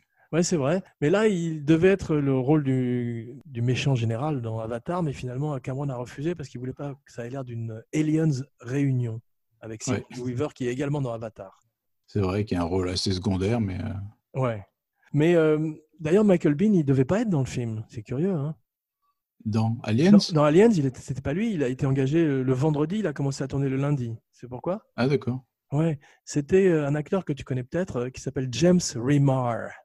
Oui, formidable. Warriors, come out to play. C'était pas lui qui faisait ça, mais c'était un des Warriors, tu te rappelles? Oui, oui, très bien, très bien. Il joue dans tous les films de Walter Hill. Voilà, c'est lui qui c'était c'est le père de Dexter à la télévision. C'est le père de Dexter, absolument. C'est lui qui euh, disait dans les Warriors euh, au mec euh, du gang de batte de baseball, je vais te mettre ta batte de baseball dans le cul et tu vas ressembler à une sucette après. Look like a lollipop. et malheureusement, il arrive sur le plateau et il a des grands grands problèmes de drogue à l'époque. Il commence le tournage, il y a même une des scènes du film où il est dans le film parce que ça coûtait trop cher de le retourner, donc on le voit de dos. Ils ont gardé la scène. Et euh, Cameron l'a viré et a dit que c'était euh, ce que les Américains appellent euh, creative differences, tu sais, ou irreconcilable differences. En fait, il l'a pas, il, il a pas dit qu'il avait un problème de drogue à l'époque. C'est Remar lui-même qui l'a dit des années après dans un podcast. Mais c'est plutôt cool de la part de Cameron de pas de pas l'avoir dit justement, parce qu'il aurait été inemployable après à Hollywood. Ouais. Mais il a eu. qu'il a tourné hein, après. Il a tourné après, mais il a probablement dû avoir une espèce de traversée du désert parce que ces acteurs qui, en particulier quand tu commences un film et que tout d'un coup tu es viré d'un film, je sais que tu sais que c'était pas Gene Wilder qui devait faire euh, le Waco Kid dans Le shérif est en prison. Non. C'était un autre acteur dont j'ai oublié le nom qui était sur le wagon, qui avait arrêté de boire pour le film et qui s'est remis à boire le premier jour du tournage et tombé du wagon de façon spectaculaire. Et Mel Brooks a été obligé de le virer. Il a appelé en catastrophe Gene Wilder et Gene Wilder lui a dit d'accord, mais tu fais euh, Frankenstein Jr. avec moi. C'était la contrepartie. Bien vu. Ouais, et c'est tant mieux pour nous, parce qu'on a eu les deux films grâce à ça. Et Gene Wilder est fantastique dans le rôle du Waco Kid. Ce personnage de Rookie, il revient dans euh, Alien Covenant. Le capitaine du vaisseau dans Alien Covenant, c'est une espèce d'abruti. À un moment, euh. C'est dingue, j'ai moment- oublié ces deux films. à un moment, le robot, ce qui était très bien joué, Michael, qui était joué par euh, Michael Fassbender. Mhm. David, qui était joué par Michael Fassbender. Tu te rappelles de ça ou pas, non? Oui, oui, je me souviens surtout d'une scène, je crois que c'est dans le 2, où il s'embrasse lui-même. Oui, c'est ça. Il joue de la flûte d'abord avec lui-même. Il joue du Voilà. Et après, il s'embrasse lui-même, ce qui est très étonnant. Mais euh, il y a un moment où Da- David invite, j'ai oublié le nom de l'acteur, c'est un très bon acteur qui faisait Doc Manhattan dans les Watchmen, j'ai oublié son nom. Il l'invite euh, à venir dans la salle des œufs. Il dit Regarde, mets ta tête dedans, il n'y a rien à craindre. D'abord, cet androïne qui est extrêmement louche, comme dans tous les aliens. Et en plus, cette espèce de d'œuf vagin qui s'ouvre devant toi. Et il n'a pas peur du tout. Il s'approche, le capitaine, il dit Oh, c'est beau. Il est prêt à se faire des œufs brouillés. C'est hallucinant. D'ailleurs, je me suis demandé si les œufs d'aliens sur une autre planète, c'était pas tout d'un coup un produit de luxe comme du caviar. S'il n'y avait pas une race de chasseurs comme les prédateurs qui chassaient euh, les aliens juste pour bouffer leurs œufs. Doit exister. Oui, sûrement des, des sur-prédators C'est qui ça qu'ils avaient- ça et qui les, tar- et qui les tartinaient sur des, sur des bouts de pain. C'est ça qu'ils avaient un peu raté dans les Alien versus Predator parce qu'ils avaient fait ça comme un combat de catch, un peu comme Oui. Freddy, Freddy versus Jason, mais euh, Et là, ça se sentait cruellement le côté humanoïde euh, qui n'était pas suffisant. Ouais, c'est pour ça d'ailleurs que j'aime moins, comme je le disais précédemment, on a fait plein de tangentes entre temps, les films des Predators, parce que tu as vraiment l'impression d'un cascadeur dans une, Mm. dans une combinaison, ce qu'avait évité un peu Ridley Scott grâce au design extraordinaire de Giger, avec ce, Ouais, crâne oblong. D'ailleurs, tu as vu, euh, Cameron a retiré la plaque dessus pour laisser euh, les, les- les dessins de l'alien en dessous visibles. Il disait que c'était plus Mm. intéressant au niveau de la texture visuellement. Mais euh, ça, ça avait moins l'air d'un être humain dans un costume, puisque la façon dont Ridley Scott, il a fait comme le requin des dents de la mer, comme il avait un costume qui était tout pourri, il pouvait pas Mhm. le filmer que sous certains angles et très peu finalement. Ouais. Et ça sert à l'arrivée le film. Et on n'a pas ce côté humanoïde. C'est pour ça que j'adore The Thing de Carpenter, qui est un de mes films préférés aussi, parce que là, Mhm. euh, il a laissé euh, tout à fait euh, li- totale liberté à Rob Bottin, un jeune homme de 18 ans, qui tout d'un coup a pu créer des visions quasiment d'aliesques, complètement folles de monstres qui n'ont rien à voir avec des êtres humains. Bah, Ils n'ont pas de forme en réalité. Je ne sais pas si on les voit jamais sous leur vraie forme. là, Ils Non. n'ont pas de forme. Ils n'ont pas de forme, film. il, il imite toutes les, les, les vies qu'il a. Oui, c'est une espèce de rencontrées. chien, d'araignée, de Ouais, tête humaine. De, de- Sauf peut-être à la fin, quand il surgit du plancher et que c'était cette espèce de dinosaure. euh, c'est Oui, peut-être ça. euh, tentacules partout. ouais. Ouais, c'est très curieux. En tout cas, c'est c'est un truc. Tu te rappelles la scène? You gotta be fucking kidding. Mhm.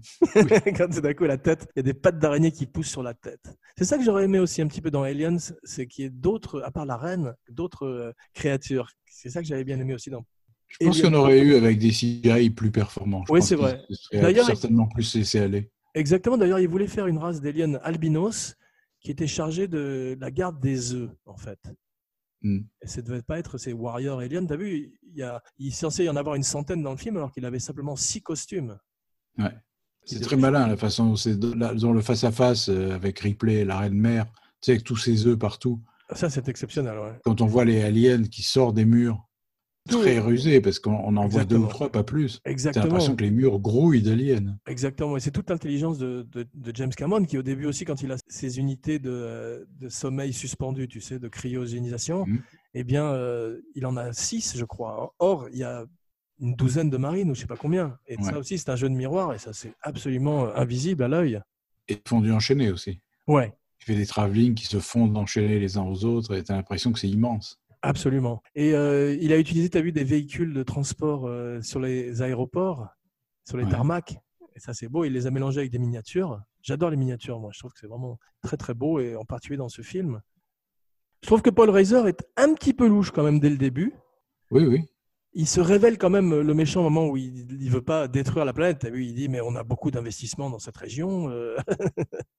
Et, En euh, il temps, veut- il fait son job, hein. il est là pour protéger les intérêts de la société. C'est ça qui est bien fait, c'est que c'est une ordure, mais en même temps, euh, on peut comprendre ses motivations et c'est euh, un exécutif de studio, quoi, en fait. Oui, c'est ça, parce que les autres, ils gueulent, let's nuke them. Mais lui, euh, bon, calme, on se calme. Ils sont particulièrement inefficaces, les Marines. T'as remarqué? Oui, ben, c'est un peu le thème du film, c'est qu'il n'y a qu'une nana toute seule qui arrive à tout détruire, alors qu'une bande de marines surarmés se font avoir les uns après les autres. Exactement.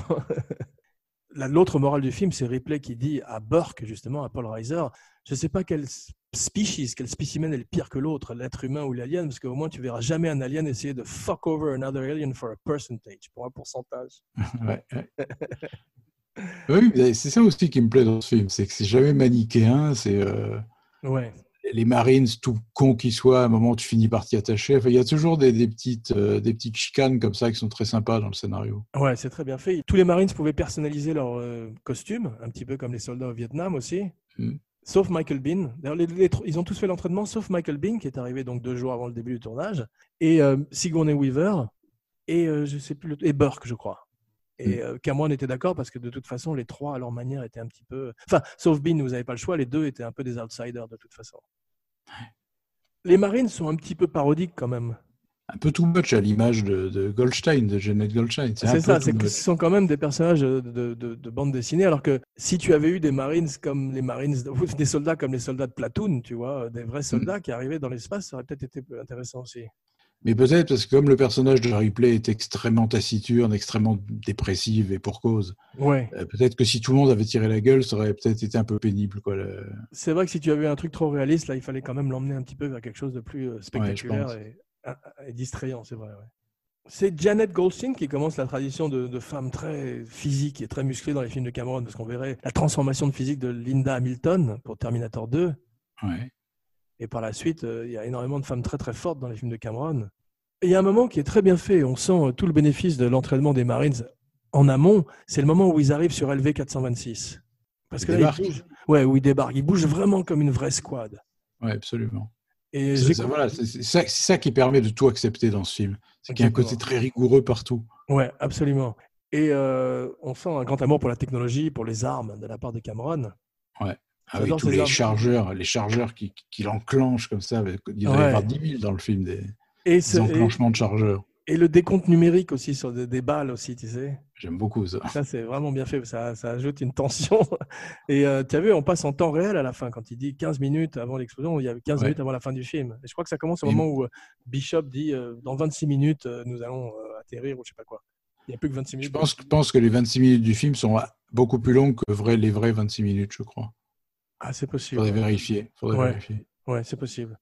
Extraordinaire travail sur le son. Oui, Que ce soit- bande son. que soit le, que soit le bruit des, des fusils à plasma, mais aussi, tu sais, ces, ces facehuggers qui sont dans, euh, dans l'élément liquide. Mm, mm. Quand ils se collent à la paroi et qu'ils commencent à essayer de sucer le visage de Burke, et que je crois que c'est Hicks qui dit euh, It looks like love at first sight. Ouais. Ce qui annonce Il y a des d'ailleurs, euh, souffles.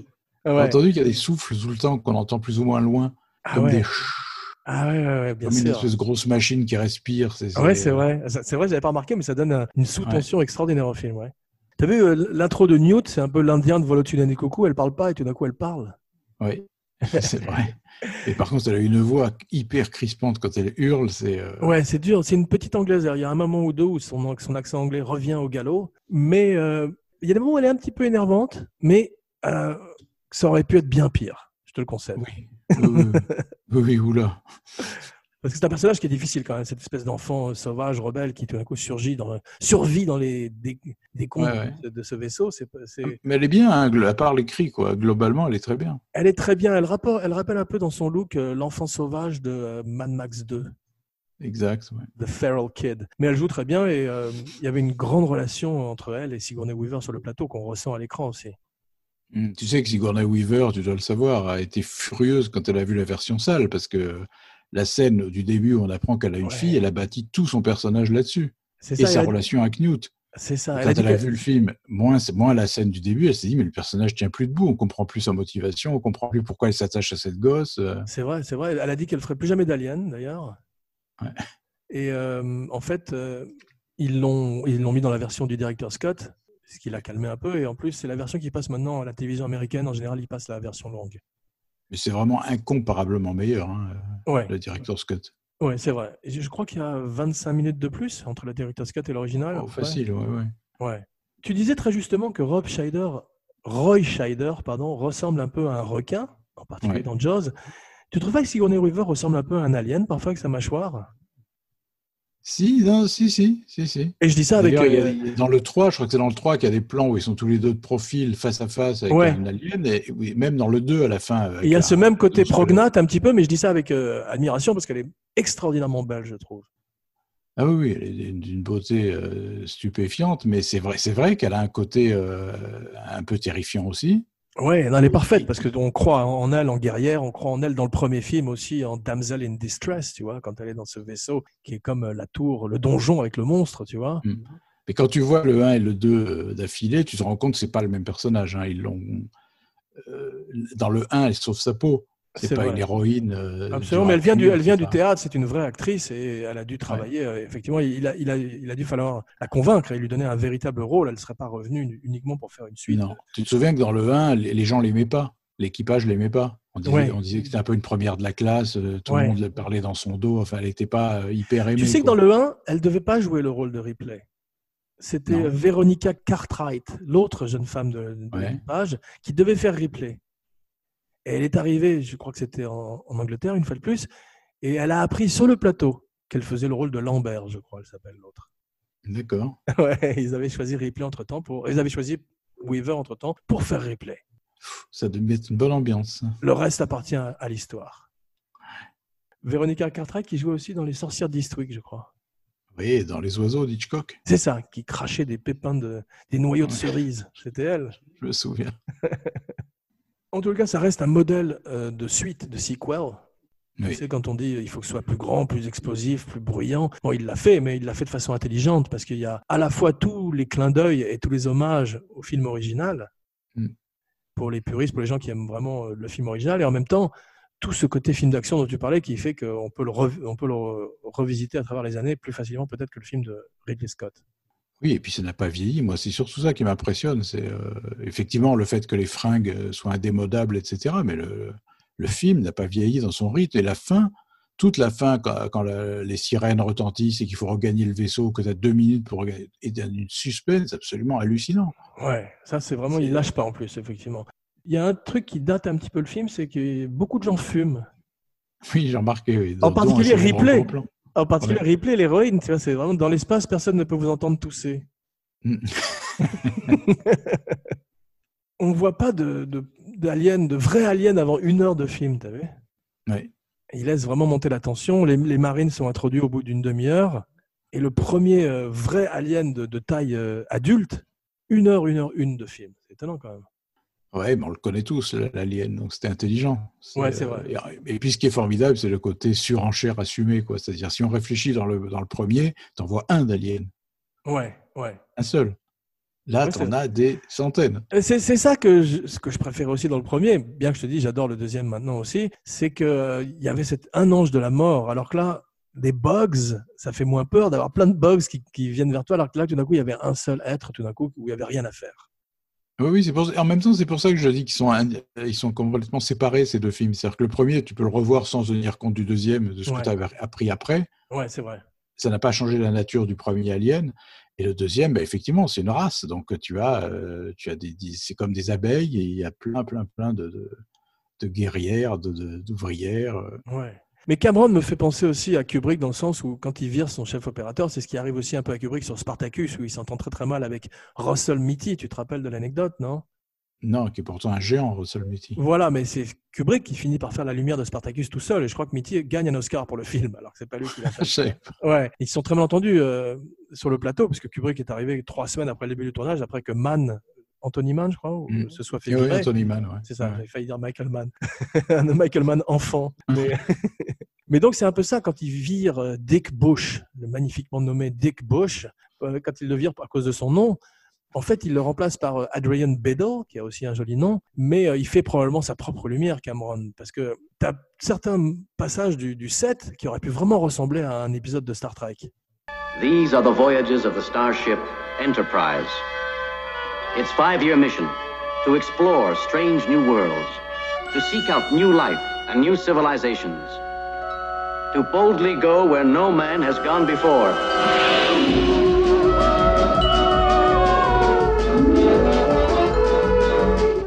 Or là, la façon dont c'est filmé euh, fait que tout d'un coup, c'est atmosphérique et magnifique.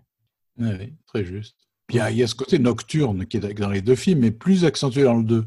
On peut pas avoir ni jour ni nuit puisqu'on est dans l'espace, mais l'impression d'une nuit humide, froide, Ouais. pendant tout le film, Ouais. qui s'apparente au film d'horreur aussi. Ouais, c'est vrai, absolument. Mais il y a une scène d'horreur dans, dans celui de Cameron, c'est la scène quand les facehuggers sont dans la salle avec euh, Newt et Ah, Ripley. Cette scène est un chef-d'œuvre. ouais, magnifique. On sent qu'il, euh, tout d'un coup, il dit ah, je vais faire quand même une scène d'horreur pour les fans. Ouais, ouais. Et sans gore, sans rien. Et t'as vu, euh, ils se sont servis d'une espèce de jouet, un pull-up toy, comme on dit en anglais. Tu as, tu vu le documentaire sur Alien? Non, non, j'ai pas vu. C'est assez extraordinaire. D'ailleurs, tu te rends compte que c'est vraiment euh, Gail Hanherd et Cameron ont fait un extraordinaire travail de préparation. Il n'y a ah, aucun accident sur le plateau. Alors qu'il y a plein de moments où ça aurait pu vraiment, vraiment mal tourner. Surtout que c'est un film qui coûte 18 millions de dollars à l'époque. C'était pas non plus un budget énorme. Et il en rapporterait, je crois, près de 180 à l'arrivée. Mais il y a un moment, un de ces, un de ces véhicules d'aéroport qui fonce sur la caméra et Gail Hanherd avait dit il faut que ce soit des caméras euh, actionnées par remote. Il ne faut pas qu'il y ait un opérateur. Et elle a eu raison, le véhicule s'est craché dans la caméra et s'il y avait eu un caméraman, ben, il serait mort. Ouais. Et il y avait pas mal d'acc- d'accidents sur le plateau, mais rien de très très grave. Et pareil sur Titanic, c'est des gens qui construisent des pyramides sans qu'il y ait de mort, ce qui est formidable. Mhm. Ils sont très pros, hein, ça se voit de toute façon. euh. Ouais. Euh, À tous les niveaux, de l'écriture, de la mise en scène, de la production, ça se sent. C'est aussi ce qui est fascinant dans Aliens, Ouais, ce côté infaillible. absolument. Tu joues pas aux jeux vidéo, toi? Non, pas du tout. C'est drôle, ce film a vraiment, c'est le premier à, à- à utiliser la technique des, des shoot 'em up quand on est en, en- excuse-moi d'utiliser tant de mots américains, mais quand on est en first person perspective, tu sais, quand on voit dans, à travers les yeux du marine, bah ça c'est complètement euh, Call of Duty ou tous les films euh, ou tous les jeux vidéo qui ont été faits depuis. Quand la petite dit euh, They mostly come at night, mostly. ça c'est les westerns aussi, vraiment, hein, quand ils sont tous Quand elle, euh, quand elle le dit les, les marines sont là pour te protéger et qu'elle dit ça ne changera rien. Ça, c'est super bien fait. It won't make any difference. Gros flirting entre Hicks et Ripley. Oui.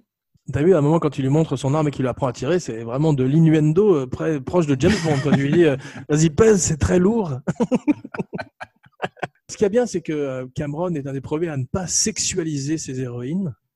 Oui. Ils sont toujours habillés euh, dans des combinaisons de pompistes, c'est très bien. Sauf quand même, il y a une tradition aliénesse, c'est qu'il faut voir la petite culotte de Ripley à un moment. Vu, on la voit par deux fois dans le film. Cahier des charges. Et ça ne m'a pas laissé indifférent, je dois le dire.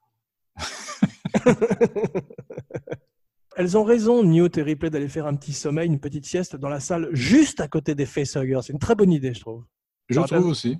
T'aurais fait la même chose. Ça prouve qu'elles n'ont pas de préjugés. C'est ce qu'on appelle, c'est comme d'avoir des chiens de garde, c'est des xénomorphes de garde devant ta porte, quoi. Voilà. Mais on a vraiment une dimension conte de fées, d'abord dans cette belle au bois dormant au début, comme je le disais. En plus, c'est très beau parce qu'il a mis des cristaux de glace sur ses Oui. chambres de, de cryogénisation. Ça, c'est la première fois que je voyais ça. C'est très, très beau. Et ça augmente ce côté féerique. Et cette petite fille aussi, qui d'abord le fait qu'elle dorme aussi pendant 57 ans, tu as vu Ouais. Et puis cette petite fille qui est toute seule sur cette planète de monstres, c'est vraiment c'est le petit poussé, c'est le petit chapeau rouge. On pense à, au conte de Grimm. D'ailleurs, la petite fille, elle dit à un moment donné, mais pas- ma maman disait que les monstres n'existaient pas. Ouais, C'est exactement. très conte de fait, ça. On voit d'ailleurs ça dans la version longue, dans la Director's Scott, on voit la famille de Newt Ouais. avec son père qui a un facehugger accroché à la tête. quelle créature, quelle, quelle, quelle idée, Giger, et quel génie de la part de Ridley Scott ou je sais pas qui, je sais pas qui pardon, qui a vu ce livre, le Necronomicon de, Mm. de Giger et qui s'est dit ah bah tiens c'est lui qui va designer le monstre d'Alien. Créons au Oui, ce côté sculpture organique comme ça. euh, Ouais, la biomécanique. Malheureusement, il ferait pas beaucoup d'autres films, Giger. Il ferait souvent des mauvais films comme Species. Tu te rappelles? Ah, c'était pas bien ça. ouais. C'était pas bien et euh, Poltergeist 2 était pas terrible non plus, mais ses designs sont toujours extraordinaires. Il, il faut, Mm. il faut regarder surtout ses livres qui sont magnifiques. Il paraît qu'il habitait, euh, il avait un train fantôme Gigeresque dans sa maison. Mm. C'est-à-dire tu traversais les pièces dans un train fantôme designé par Giger. Et il avait quatre têtes, quatre têtes de mort euh, autour de son lit, dont une qui était une de ses anciennes petites amies qui s'était suicidée. Sympa. Je ne sais pas quoi dire. Les Et le, matin, et le matin, il avait très mauvaise alien. Pardon, je suis désolé. Elle est moyenne, mais je ris. je fatigue, c'est la fin de l'émission. Non, non. Mais Lance Erickson, on peut- parlons un petit peu perruque. It's the wig corner. Et là, il va, là, il va y avoir un jingle. Mais euh, Lance Erickson a une perruque dans le film, mais c'est pas grave, parce comme il joue un androïde, on peut imaginer que c'est- de toute façon, ses, ses Ah oui, cheveux sont je l'ai- pris comme ça. hein. Je pris comme ça. C'est des cheveux synthétiques. Quoi. ouais, ça passe très très bien. Ouais. D'ailleurs, la réplique, euh, je préfère euh, qu'on m'appelle per- personne artificielle. Ouais, c'est bien. D'ailleurs, tout le préjudice contre les robots est très bien fait. Ça, c'est assez Ouais. nouveau. Il y a, dans le premier, il y avait une, il y avait- il y avait pas ça dans le premier, puisque de toute façon, Ian Holm était caché jusqu'aux deux tiers du film. Ouais. Ouais. Mais là, c'est une idée donc de Cameron qui vient peut-être euh, de Asimov? Oui, peut-être. Ouais. En tout cas, le fait que les, quand, quand euh, Bishop dit qu'il ne peut absolument pas faire de mal à un être humain, ça vient des règles de la robotique de Asimov. Ouais. Dans iRobot, un film que j'avais bien aimé d'ailleurs. Tu l'avais vu? Ne- je m'en souviens plus.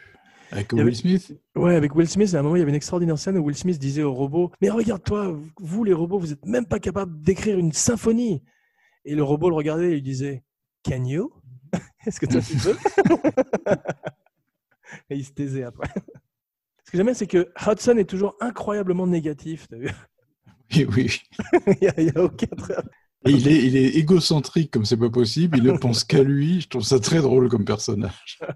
Il est formidable. Et Lance Erickson est magnifique parce qu'il a, il a une grande douceur en Bishop. Oui. Oui, mais c'est un, c'est un acteur exceptionnel. hein. Euh, Lance Erickson qui a fait beaucoup, beaucoup de navets.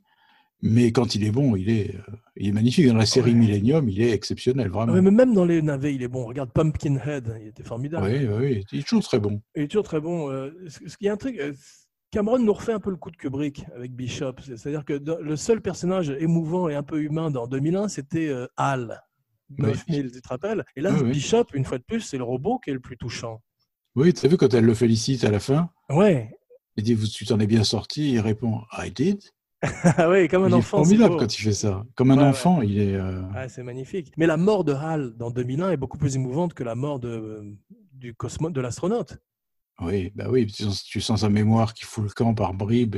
C'est une scène sublime. C'est ça, bah ça on sent que Cameron comme Kubrick sont plus intéressés par les machines, plus touchés par les machines. Pour revenir à cette scène où euh, Hicks apprend à Ripley à se servir de son arme extrêmement phallique et sexuelle, en fait pour Cameron, la guerre égale le sexe. Bah oui, bah oui, ils ont même, ils ont même pas d'aventure, c'est pas la peine. Ils ont la guerre. Exactement, ils ont la guerre. C'est mieux. Pareil pour euh, la, la fin de Vasquez dans ce couloir où les aliens commencent à arriver. euh, ils se prennent par la main, tu as vu avec Gorman. Oui, ils posent la- tous les deux la main sur la grenade. C'est ça, mais il y a quelque chose de, de- de tendre et elle lui dit You've always been an asshole. Ouais. T'as toujours été un connard. Mm. C'est le, plus beau mot d'amour qu'elle peut se lui dire en fait. C'est vrai.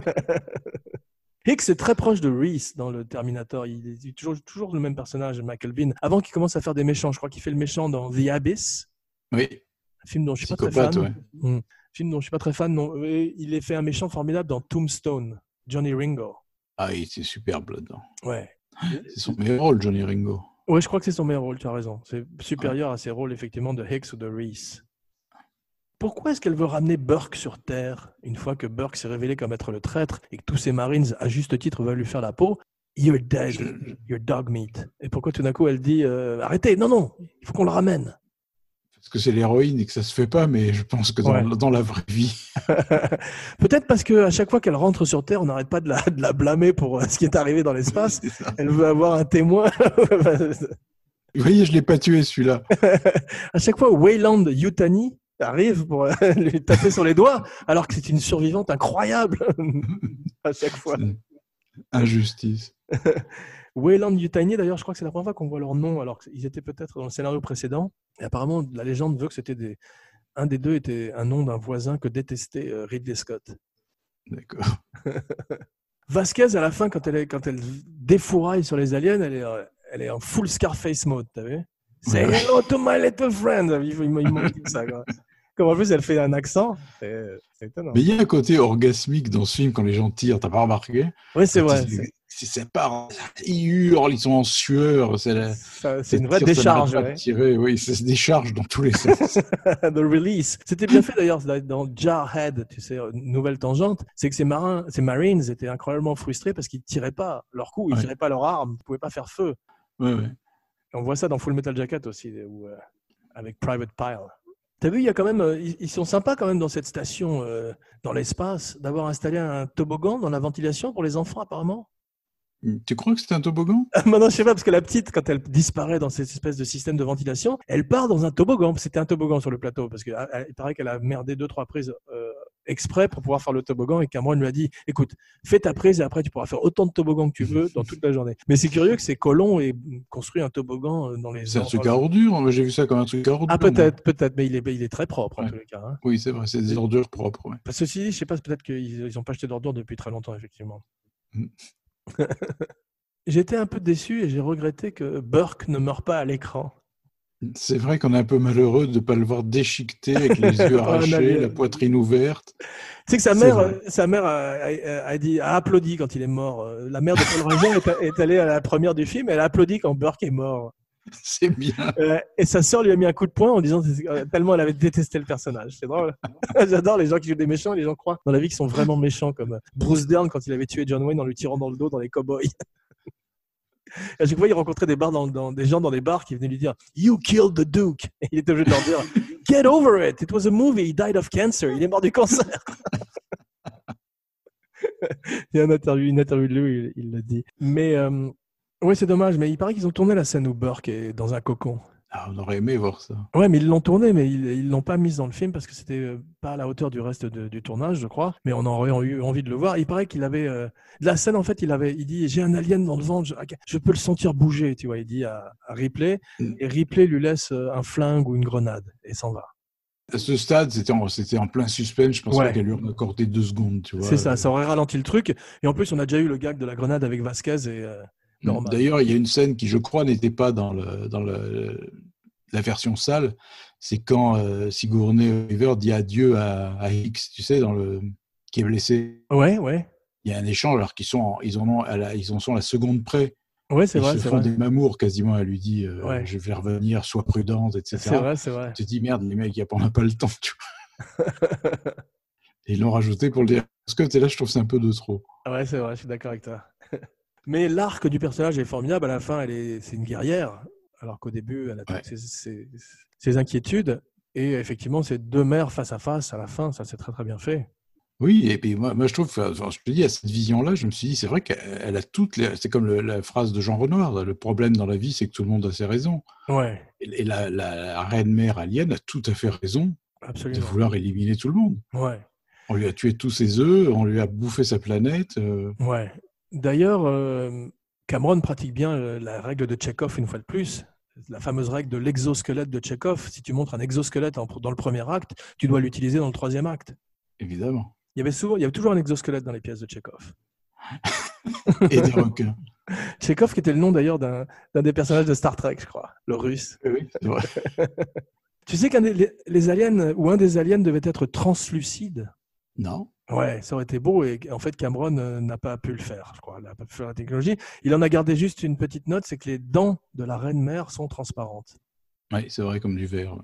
Ouais, c'est très beau, mais ça aurait été beau ces créatures. D'ailleurs, c'est ça que j'avais bien aimé dans Covenant, malgré toutes les, tous les défauts du film et le fait que Fassbender euh, jouait du pipeau avec Mm. lui-même. C'était quand même ces nouvelles créatures qu'il avait euh, fait pour le film, qui étaient très très guiguer- guigueresques. Il y en avait une qui était justement albinos et qui était très très très belle. Et ça changeait un petit peu du, du concept et du design de l'alien qui maintenant est un petit peu qui essoufflé Mm. à, à cause de toutes les, tous les films. Incroyable travail euh, de puppeteer, de marionnettiste. Oui. Parce que que ce soit la reine ou que ce soit les aliens, ils ont une personnalité. Mhm, c'est c'est juste. Et en plus, ils font. J'adore, j'adore l'économie de moyens. Ouais. C'est-à-dire que ça devait être difficile à bouger. Et effectivement, ils la font bouger un minimum, la reine. Mais ça Ouais. suffit. Mais juste un petit dis, tilt euh, de la tête ou euh, quelque chose. Et t'as tout... Quand elle se rend compte qu'elle va brûler ses œufs, elle a, a- tu, tu sens euh, toute la douleur de la reine, toute l'émotion. C'est très, très l'expression de, de Sigourney Weaver quand elle décide de quand même brûler les yeux est, est formidable. Ouais, ce qui n'est pas très sympathique d'ailleurs de la part de Pas Sigourney. du tout. Non. Elle dit tu m'as cru, tu as eu tort quoi. Ouais, là franchement, j'étais un petit peu déçu par Ripley. en fait, c'est genre fuck you, je brûle tes œufs. C'est ça. Ouais, c'est ça. La pauvre reine, elle avait fait un deal. Ouais. Je te laisse ça, donc, partir, euh, tu donc touches c'est pas vrai, mes euh, œufs quoi. Une fois de plus, les méchants sont les gentils. Tu vois, on a, on a prouvé une fois de plus. euh, Voilà. ça Comme. Ratched, c'était l'héroïne de Voilà. De Coucou. Exactement, le Là, requin. c'est la reine mère. Le requin, j'en parle même pas dans les dents de la mer. Bah lui, c'est notre héros, lui. Il y en a un où c'est un peu plus difficile à défendre, c'est Scorpio dans Dirty Harry. Réfléchissons-y, on pourra peut-être y arriver pour la prochaine émission. Mais c'est vrai qu'elle veut simplement protéger ses enfants et ses warriors d'une invasion terrienne, donc c'est une formidable monarque. Et je tire un coup de chapeau à la reine d'Alien. T'as vu, il y a un moment quand ils font exploser son sac dégoûtant, cette espèce de cocon immonde qu'elle a sous le ventre, Mm. qui est fantastique. D'ailleurs, j'aurais bien, j'ai pas trouvé d'i- d'image de, de la miniature sur le net, Mm. mais j'aimerais- j'aurais bien aimé voir ça. Mais à un moment, il y a, de- il y a carrément un jaune d'œuf qui explose, t'as vu? Je l'ai mis au ralenti. non, mais Ah ça ouais. fait comme un espèce de gros yaourt. Ah ouais, mais euh, là, tu as deux jaunes d'œufs qui ressemblent à des jaunes d'œufs d'autruche qui explosent. Et ça, tu, tu sens que les techniciens d'effets spéciaux ont bien dû s'amuser. Et moi, je me rappelle, je connaissais un type qui avait travaillé sur Terminator 2. Et ce qui est extraordinaire, c'est que le mélange d'une incroyable technologie CGI avec le plus grand système D possible. C'est-à-dire que je me rappelle que le moment où le T1000 se reformait, c'était simplement euh, de l'aluminium dans une poêle à frire filmée en gros plan, tu vois, ou je sais plus, un truc tout, tout- tout simple comme ça. Alors que par ailleurs, tu avais le travail d'ILM sur euh, le métal liquide lui-même, tu vois. Mais c'était un mélange des deux techniques. Et ça, c'est la force de Cameron, de pouvoir euh, mélanger toutes les techniques et savoir exactement comment faire les effets spéciaux lui-même. Bien sûr. Ouais. Euh, normalement, Newt et Ripley, dans cette salle des œufs, avec ses gardes autour, devraient se faire déchiqueter en une seconde. Oui.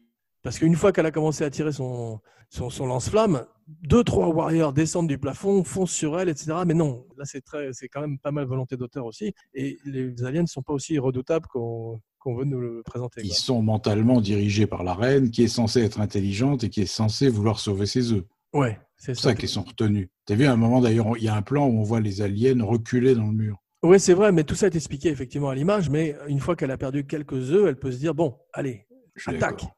Ouais. Elle est trop grande pour se déplacer dans la station. C'était incroyablement difficile à faire, pour euh, la- aussi bien la marionnette que la miniature. Mais cette reine, tu as vu, elle tient même pas dans l'ascenseur. Ils ont été obligés de couper la queue euh, en vrai. Ils l'ont ils l'ont rapetissé d'ailleurs. C'est comme Ouais. à King Kong où il changeait de taille dans toutes les scènes. Ah, Là, c'est pareil. Exactement, Elle est ouais. immense quand elle la voit dans la salle des pontes. Ouais. Et après, quand elle court sans son, sans son gros cul, là, elle est, elle est quand même raisonnablement grande. Mais J'admire pas- ton franc-parler. Mais euh,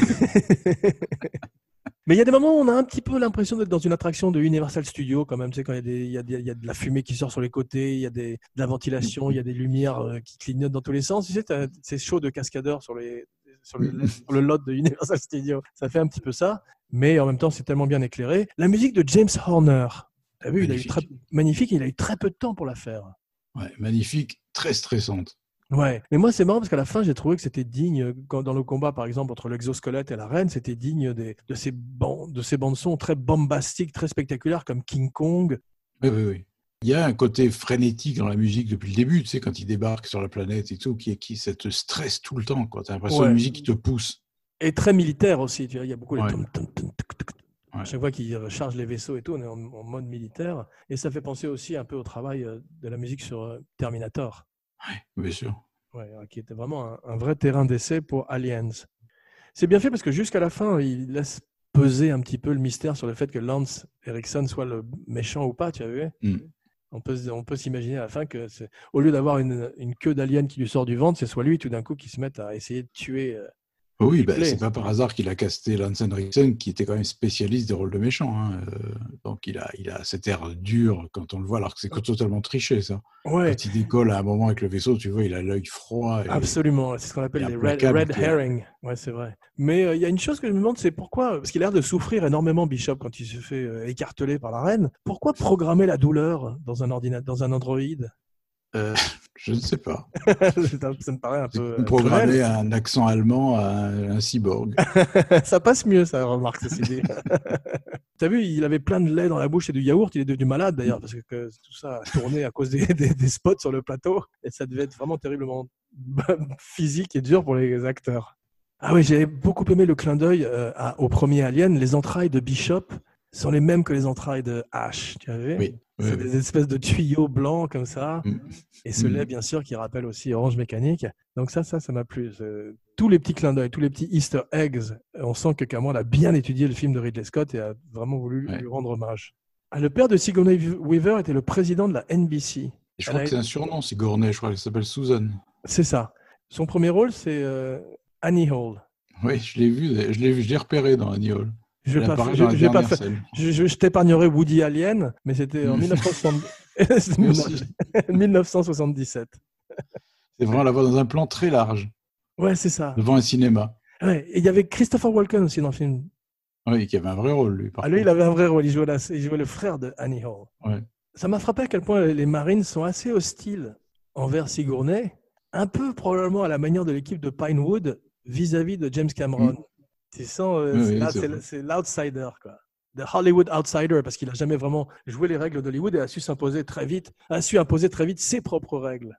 Mm, mm. Au début, les Marines détestent, euh, détestent euh, Sigourney Weaver parce qu'elle représente le- l'establishment, quoi, les, les costards. Ouais. Les costards cravates, pour eux, ils font aucune différence, c'est les, patrons. C'est ça, exactement. Et puis ils se demandent pourquoi, ils, se demandent ce qu'ils vont foutre là-bas avec cette bonne femme qui n'est pas Voilà. leur. Le film aurait sept, sept Oscars euh, nominations, sept nominations aux Oscars. Mhm. Et tu sais comment David Giller a pitché le projet au studio? Non Southern Comfort meets The Magnificent Seven. C'est très bien. C'est drôle. Mais c'est vrai qu'on a. c'est- Voilà, ces films Ouais. d'hommes, bien qu'il y ait cette fois-ci plus de femmes, heureusement. Mais ce- le discours féministe est quand même très, très, très fin, je trouve, parce qu'en fait, elle- Ouais. effectivement, tu as cette femme qui est censée être protégée par les douze salopards, Ouais, qui sont tous décimés, il reste plus qu'elle. ouais c'est vrai. C'est vraiment l'héroïne, quoi. C'est c'est pas les, les douze salopards avec leurs gros flingues qui, qui vont réussir le, le- le voyage. Ouais, c'est vrai. James Cameron s'est battu pour avoir Sigourney Weaver. Il a eu raison d'ailleurs. Elle me rappelle, tu sais, elle, a- elle a ce côté euh, qu'avait Charlton Heston dans les années 60, tu sais, le côté épique. Ouais, c'est vrai. C'est une bonne- grande, grande carcasse comme ça, avec le, le visage sévère, euh, Très bonne comparaison, légèrement prognate comme ça. Ouais, très bonne comparaison et qui ancre tout d'un coup ton film. Ouais. C'est, l'épine dorsale du film. Ouais. Ouais. Et euh, elle toucherait un million de dollars pour le film avec un pourcentage sur les profits, ce qui est très intelligent de sa part. Mhm.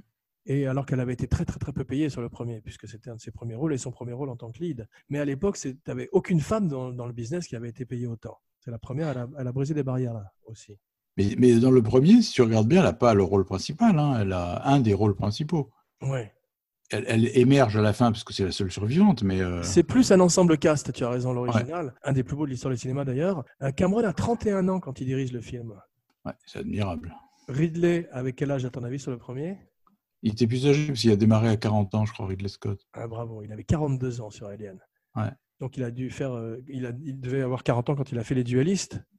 Oui, c'est ça, il avait 40 ans sur la dueliste. ouais. Ouais. Le grand Sid Mead travaille également au production design du film. Mhm. Et il y a 14 marionnettistes pour euh, animer la reine. C'est pas étonnant parce que c'est tellement. Moi, je, je me suis jamais posé la question en fait de comment elle bougeait. Je savais pas si c'était euh, des effets spéciaux. des- je- C'est vrai C'est que très, étonnant. Moi, je me rappelle quand je travaillais sur Army of Darkness, euh, il y avait l'armée des, l'armée des ténèbres, donc, qui étaient des, des types dans des costumes et des marionnettes aussi. Et il fallait Mm. creuser des tranchées dans le désert pour permettre aux marionnettistes d'être en dessous des puppets. Mhm. Donc, c'était un travail énorme. Et là aussi, c'est un travail énorme et euh, fantastique de la part de Stan Winston, Mm. qui euh, créerait parmi les plus beaux monstres de l'histoire du cinéma. ouais. À partir de Aliens, James Cameron aurait pour toujours le final cut de ses films. C'est beau. C'est bien. Ouais, parce qu'il a. il- Excuse-moi. Excuse-moi, c'est le plombier. Qui arrive. Il y, a, il y a un truc qui m'a frappé. Tu, tu connais, tu veux savoir la différence entre euh, James Cameron et Paul Verhoeven? Bon, J'en vois plein, mais dis-moi. Non, parce que j'ai lu un truc, c'est que euh, il devait y avoir une scène où les Marines prenaient une douche dans Aliens. Et tu sais, ils devaient être tous à poil, les femmes et les hommes, pour montrer qu'ils étaient tous égaux et qu'ils n'avaient aucun problème euh, Mm. à ce niveau-là. Il y a la même scène dans Starship Troopers, tu te rappelles vrai, ouais. Et Ouais, euh, ouais, très bien. Cameron est arrivé sur le plateau et a demandé aux femmes Marines si elles étaient confortables avec l'idée de cette scène. Elles ont toutes refusé, il n'a pas tourné la scène. Or, Verhoeven, elle est là, la scène dans le film. tu sais comment ça s'est passé d'ailleurs? Verhoeven, des acteurs lui ont demandé de se déshabiller, mais Verhoeven, ça lui fait pas peur, le Hollandais volant. Et donc, il a, il, a, il a tourné toute la scène nue. il a fini les Le huit dernières semaines plus après. intéressant que la scène. Exactement. Bien. Game over, man. Game over. Yeah. Notre émission touche à sa fin. C'est pas facile à dire. Non. Merci pour ce voyage intergalactique au pays d'Alien. c'est C'est un beau pays, serein, ensoleillé. J'aimerais bien voir un, un film d'Alien euh, en, en plein soleil. Ça, ce serait fort à faire. Ouais, c'est vrai en plus. Ouais. Un film d'horreur dans ce genre-là, en pleine lumière, ouais, ça doit être intéressant. Ouais, il y a beaucoup de gens qui demandent, euh, en particulier sur Internet, de voir un film de Vendredi 13, Jason, dans la neige, ce qui serait très beau aussi. Moi, j'aimerais bien voir. Ça euh, existe, ça. Ça existe. Tu as vu Cold Prey? Oui, mais ils volent Jason avec le masque de hockey. Il nous emmerde avec Jason. C'est très bien. Je l'ai pas vu. C'est bien, ouais. C'est un film danois, je crois. Il y a eu trois films, c'est vachement bien. Ah bah voilà, voilà ta recommandation de la semaine, ça tombe bien. Ouais. et voici venu euh, le temps des rires et des chants et de ta catchphrase. La catchphrase aujourd'hui sera un peu différente. Ce sera Not bad for humans. Bravo. N'oubliez pas de liker, de partager, de commenter, de critiquer une bonne critique sur iTunes pour aider le show. Jean Weber, signing off. Yeah. J'ai enregistré en plus cette fois-ci.